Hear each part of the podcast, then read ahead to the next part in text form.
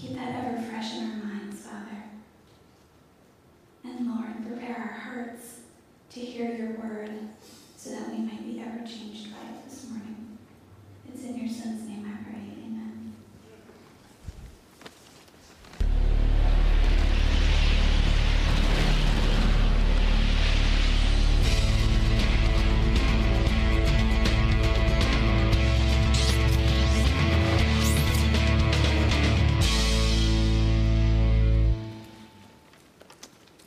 Good morning, Family Church.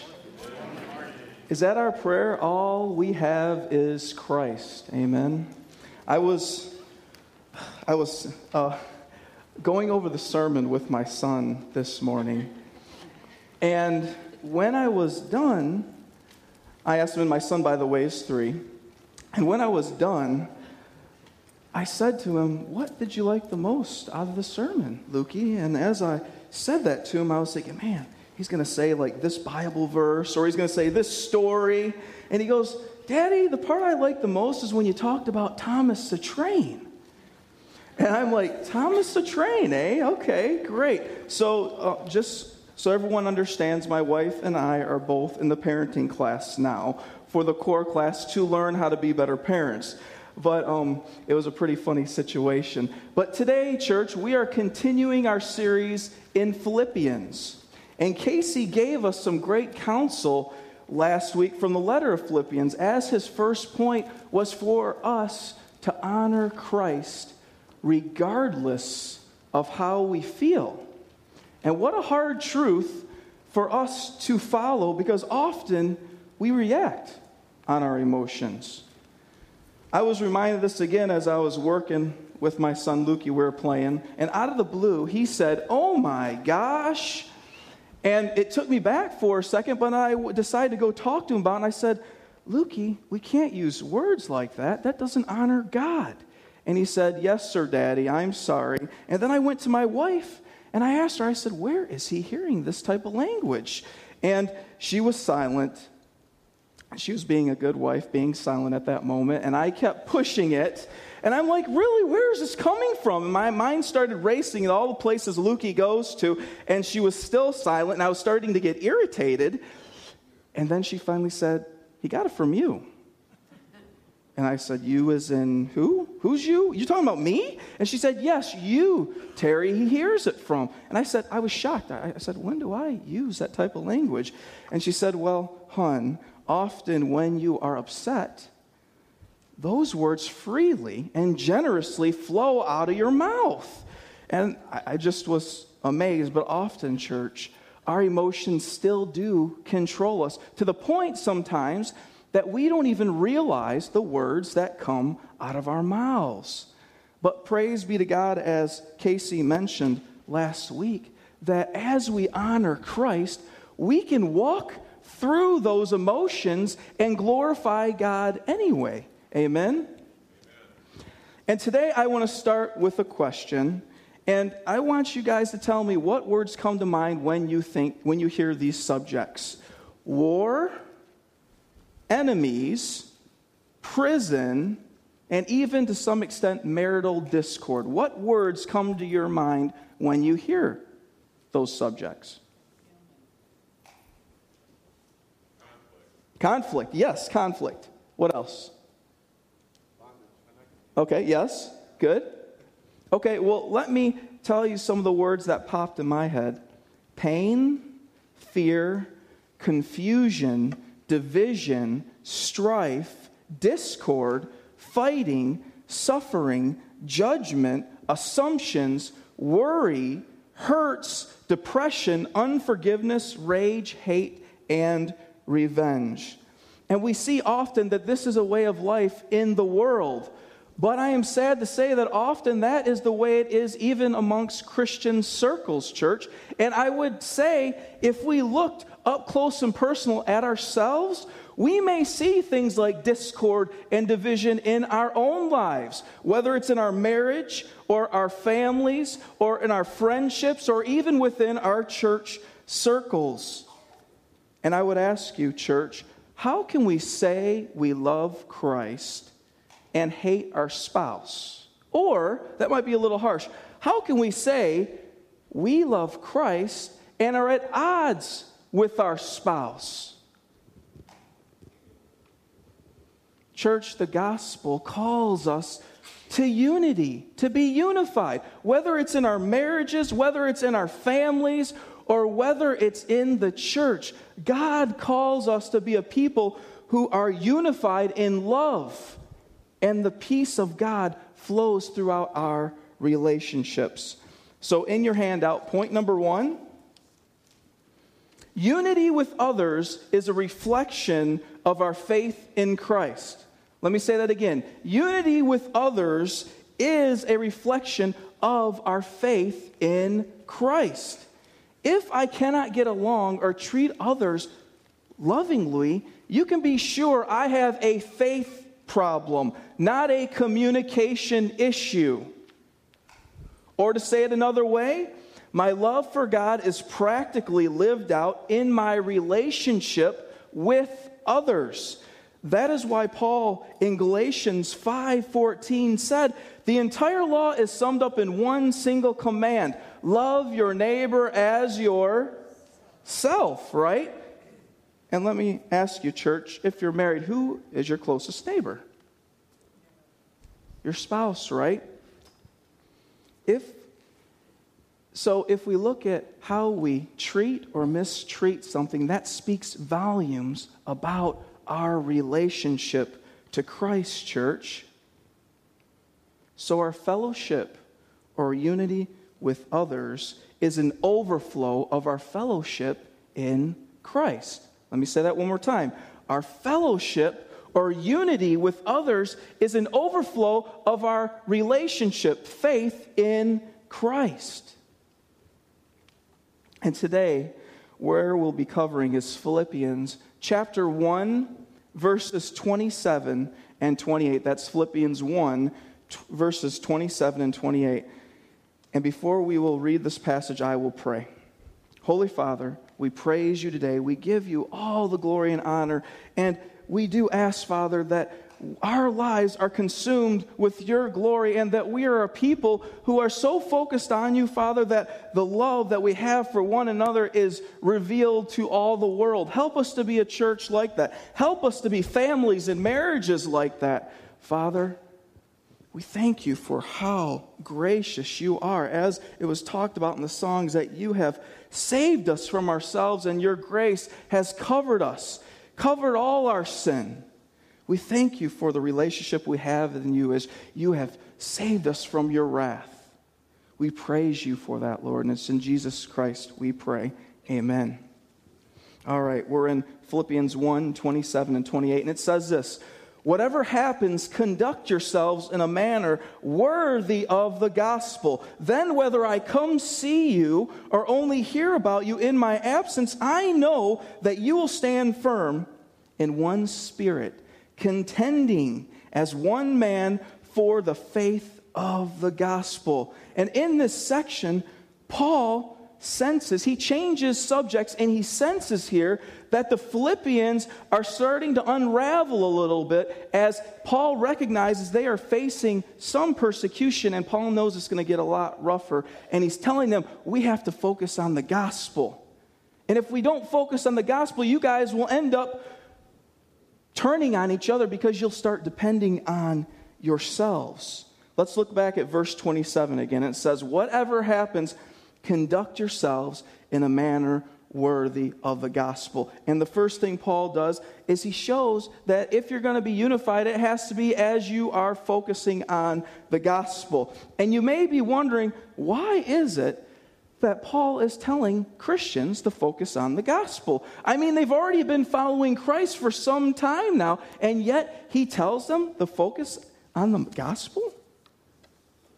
But church, we have to remember that the gospel reminds us of who we are supposed to depend on for our strength. Paul recognized that if they weren't starting to depend on the gospel and started depending on their own strength, they would, it would cause more divisions in the Philippian church. Let me ask you a question. Did the Philippians deserve to be saved? do we deserve to be saved? Point number two, the gospel reminds us of God's grace. The gospel reminds us of God's grace. We must remember who we were, the fact that God saved us by His grace. What does grace mean, church? Unmerited favor, right? We were undeserving of His love and mercy. We were lost, dead in our sins, children of the devil. That's what Ephesians two tells us. And not only that, but if we look in Romans and we look in Colossians, we also will find out that we are in bondage to sin, enslaved to sin. The problem was we didn't sin a little bit. The problem was that's all we could do before we were Christians is sin, the Bible tells us. So the question shouldn't be, why doesn't God save everybody? The real question is, why does God save anybody at all? We didn't deserve to be saved, but God saved us in spite of who we were. His love was poured out in those of us who have followed Him as Lord and Savior. Amen? This should, church, unify us, recognizing that it was out of God's sovereign love that He pulled us out of ourselves and poured His love on us. Not only that, but He brought us together in what is known as the local church, where we can love, support one another, as, as Mark Dever mentioned at the beginning. But not only does God save us, He gets the credit for continuing to keep us safe and continuing to grow us in the likeness of Christ. Paul's words should echo in the hearts and minds of the family church as it is said to conduct ourselves in a manner worthy of the gospel, church. Point number three, the gospel reminds us to continue to depend on Christ. Church, we don't start out and follow Christ in faith, and then we say, okay, God, we got it. Now we work ourselves and continue to save ourselves and keep ourselves growing in the Word, right? That is why Jesus said, blessed are the poor in spirit. Sermon on the Mount, Jesus said, blessed are the poor in spirit, or happy are those who recognize they are spiritually helpless, bankrupt, because those are the ones that are actually going to depend on me because they recognize they need to. But I'm sad to say all too often, church, we depend on ourselves even when we battle sin. For example, what do many of us say when we give in to a sin? I'm not going to do that again. Next time, God, I'm going to do this. I'm going to have a three, three things that's going to block me from that sin. I'm going to make sure I do this, and this is going to happen in my life. And guess who we're focusing on to stop sinning? Self. This prideful attitude shows that we depend on ourselves all too often. The old American motto, we must pick ourselves up by our bootstraps, does not work, church, in the spiritual realm. It does not work. A proud heart is revealed when we think we can defeat sin in our own willpower. Not only that, but it lets us know we don't really understand the spiritual world around us, as if Satan or our flesh can be defeated in our own strength. That's why James says in four seven, submit yourselves then to God, resist the devil, and he will flee from you. So James is saying here, submit to God or depend on God. And as we do that, the Holy Spirit will work in our hearts, and He will be the one to help us resist the devil. And as we resist the devil, guess what? He flees from us because of the strength God is working inside of us by His Spirit, church. This is a side note, but we got to stop being scared of the Holy Spirit. He is the power. He, God has given Him into us. He is God, right? And as He is working in us, He is the one that changes us. But we don't even see this only self-prideful attitude within dealing with sin. We often see this in marriages. I have been blessed to do biblical counseling for some time now, and you wouldn't believe how many spouses come to me and say, Terry, I am so excited. My spouse has made it their focus, their target, their mission in life to fix me. Okay, not so much, right? Not so much. Hear this, church. It is not our job to change our spouses. We are not our spouse's Holy Spirit. Amen? And I will admit, I am the nag in my spouse, in, in my in my spouse, in my marriage. I am the one that struggles with nagging. So as I start talking about this changing your spouse thing and nagging, I am preaching to myself as well, church. But the Bible tells us that a nag is like a dripping faucet. Other places, the Bible says that it's It's better to live on a corner of a roof or to live in the desert than live with a nagging spouse, church. So again, I'm talking to myself here and everybody else who are nags in this. And nagging is sin. Nagging is clearly sin, church. The reason it is sinful is because we have stopped depending on Christ and we start working in our own strength, and if we just tell our spouse or our friend or our child one more time to do this one thing, they'll finally get it. We're working in our own strength. And I know some of you in here are thinking, well, when is it really considered nagging? Right? When is it really considered nagging? And I'll, it's it's really easy. This is this is great. Um, my rule is when you tell them once. When you tell them once, clearly, and they understand. After that, guess what it's called? Nagging. Nagging, nagging church. An attitude, and I bring this up because this is such an attitude, it's such a prideful attitude that we have within even our own marriages. And church, if we don't start dealing with ourselves, whether it's in our marriages or in our families or it is a church in a whole, we are not going to be who call, who Paul, who Paul, who God wants us to be. We will struggle with things like division, discord, instead of being unified with one another. Church, we find strength by recognizing we have none and turning to God in faith. Whether it is in our families, our marriages, our church, God is the one who changes us, because if it's us that could change others, even ourselves, we would get the glory for it. God's not going to let us take the glory from himself. So he is the one who changes us from the inside out, church. And before we go forward, I want to ask you seven statements, and it's on your handout, and there are seven statements, and they all have to do with pride. And I got these seven statements by a biblical counselor named Stuart Scott, and he has this wonderful book called The Exemplary Husband, and he goes through ways that we struggle with pride. So I'm going to go through these with you and see if any of them apply to you.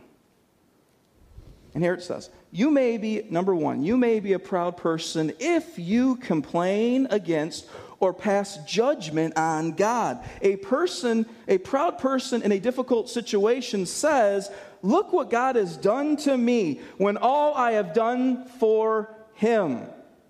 Number two, you may be a proud person if you lack gratitude. A proud person usually thinks they deserve or expect good from God, church. Number three, you may be a proud person if you see yourself as better than others. A great evidence of this is, do you easily get disgusted with people? Are you easily impatient with people? Number four, you may be a proud person if you have an inflated view of your gifts and abilities. This person forgets that all their gifts and abilities come from who? God, right? They do not have any right to start thinking it's all about them, because it's God that can take it away from them just like that. Number four, You may be a proud person if you are defensive and you blame shift. This person will often say things like, "Are you saying it's my fault?" Or, "Well, what about you?" Number six, you may be a proud person if you lack praying. And this only makes sense, right? A person who's depending on themselves, guess what? They're not going to pray too often. Number seven, the last one, you may be a proud person if you lack admitting you are wrong. A proud person will say things like, "I was just tired," or "I'm just having a real bad day. That's why I said those things to you," or "That's why I was wrong about that." And again, church, let me say that I am reading these to you in a way that I struggle with a lot of these statements too. I, again, am not preaching down to you. I'm also preaching to myself, as these are real-life things that we struggle with. And one of them is pride in our lives. If we don't deal with the pride in our lives, it will affect our relationship to Christ. But more than that, it's rebellion against God. And let me say this, church. Pride is an epidemic among Christian churches in America. Pride is an epidemic among Christian churches in America, as they do all these things and they think within themselves they're going to create something, instead of depending on the one who will do what he wants with the church, as they are faithfully walking with him. And similarly, church, Paul knew if the Philippians continued to grow in pride and depend on themselves, they would unravel and not stay unified, as they were about to face intense persecutions. Well, let's continue on in verse twenty-eight, and it says this: "Then whether I come and see you or only hear about you in my absence, I will know that you stand firm in one spirit, contending as one man for faith of the gospel." Point number four, church. Standing firm on the gospel matures us. Standing firm on the gospel matures us. And you may be wondering, how does the gospel actually grow us? Well, if the gospel is our foundation, and our gospel reminds us to depend on Christ, and through our circumstances and our struggles, we're looking to Christ as we are facing the storms of life, the Holy Spirit will change us as we are being faithful to God. And as the Philippians stood firm, contending for the gospel also, they would also continue to grow in what we know as the fruit of the Spirit. Are we familiar with the fruit of the Spirit, church? Galatians, right? Galatians five, twenty-two and twenty-three. Please turn your Bibles to Galatians five, twenty-two and twenty-three. Some of you may even have it memorized. "But the fruit of the Spirit is love, joy, peace, patience, kindness, goodness, faithfulness, gentleness, and self-control." Church, these are the fruit the Holy Spirit can only give us as we trust in him. The Holy Spirit turns a heart filled with fear to a heart that pours out lo- love. The Holy Spirit turns an anxious spirit into and replaces it with a heart of peace. The Holy Spirit changes an undisciplined person into a person that's growing in self-control. The Holy Spirit changes, changes a wicked mind into someone who loves the truth. The Holy Spirit changes someone who continues to say harsh words to their spouse to someone who, who shares kindness, gentleness, and love to their spouse. The Holy Spirit is the only one that can change us in these ways, church.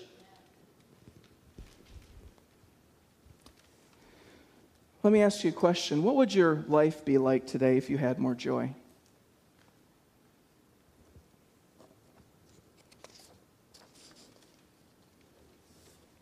How about, how would your relationships look like if you had more love for one another?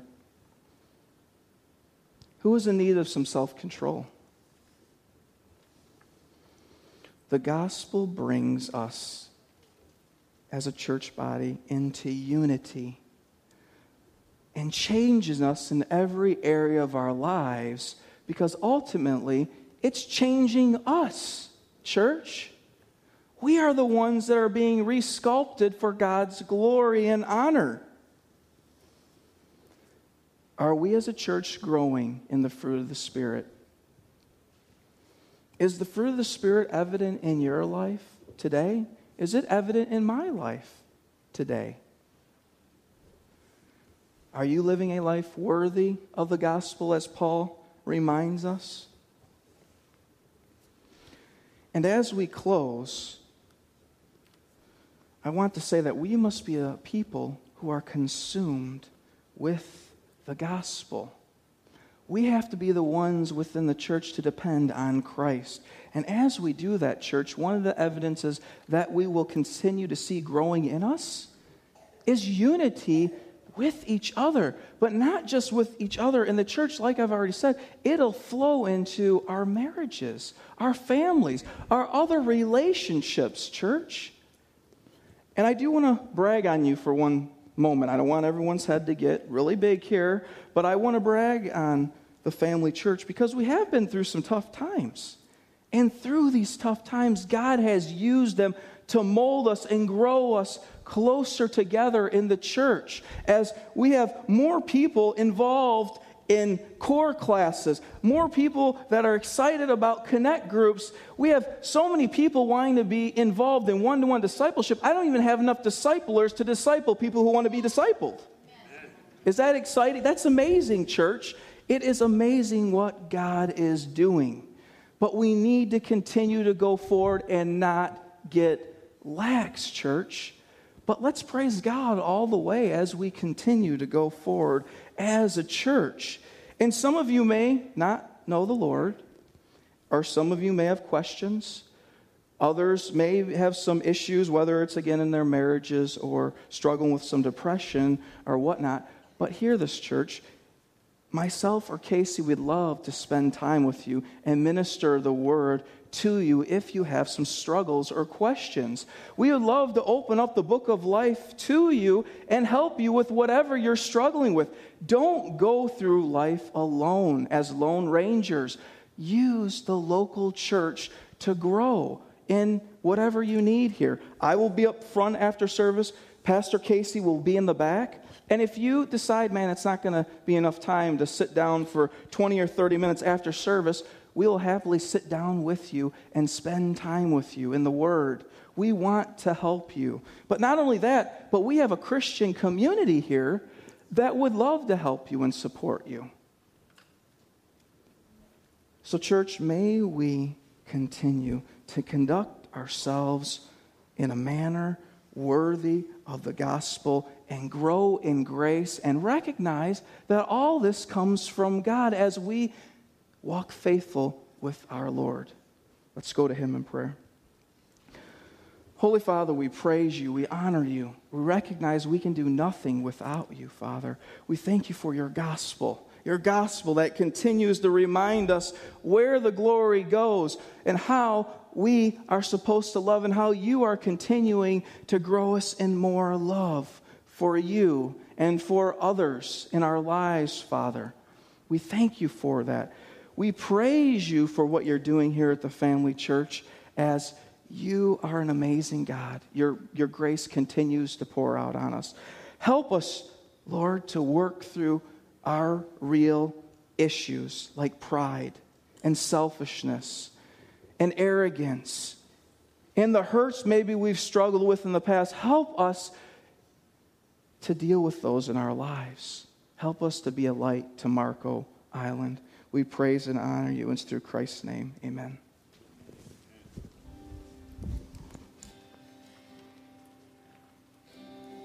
Let's stand and sing a closing song. We're going to sing Hallelujah back to him in response to hearing his word upon our hearts.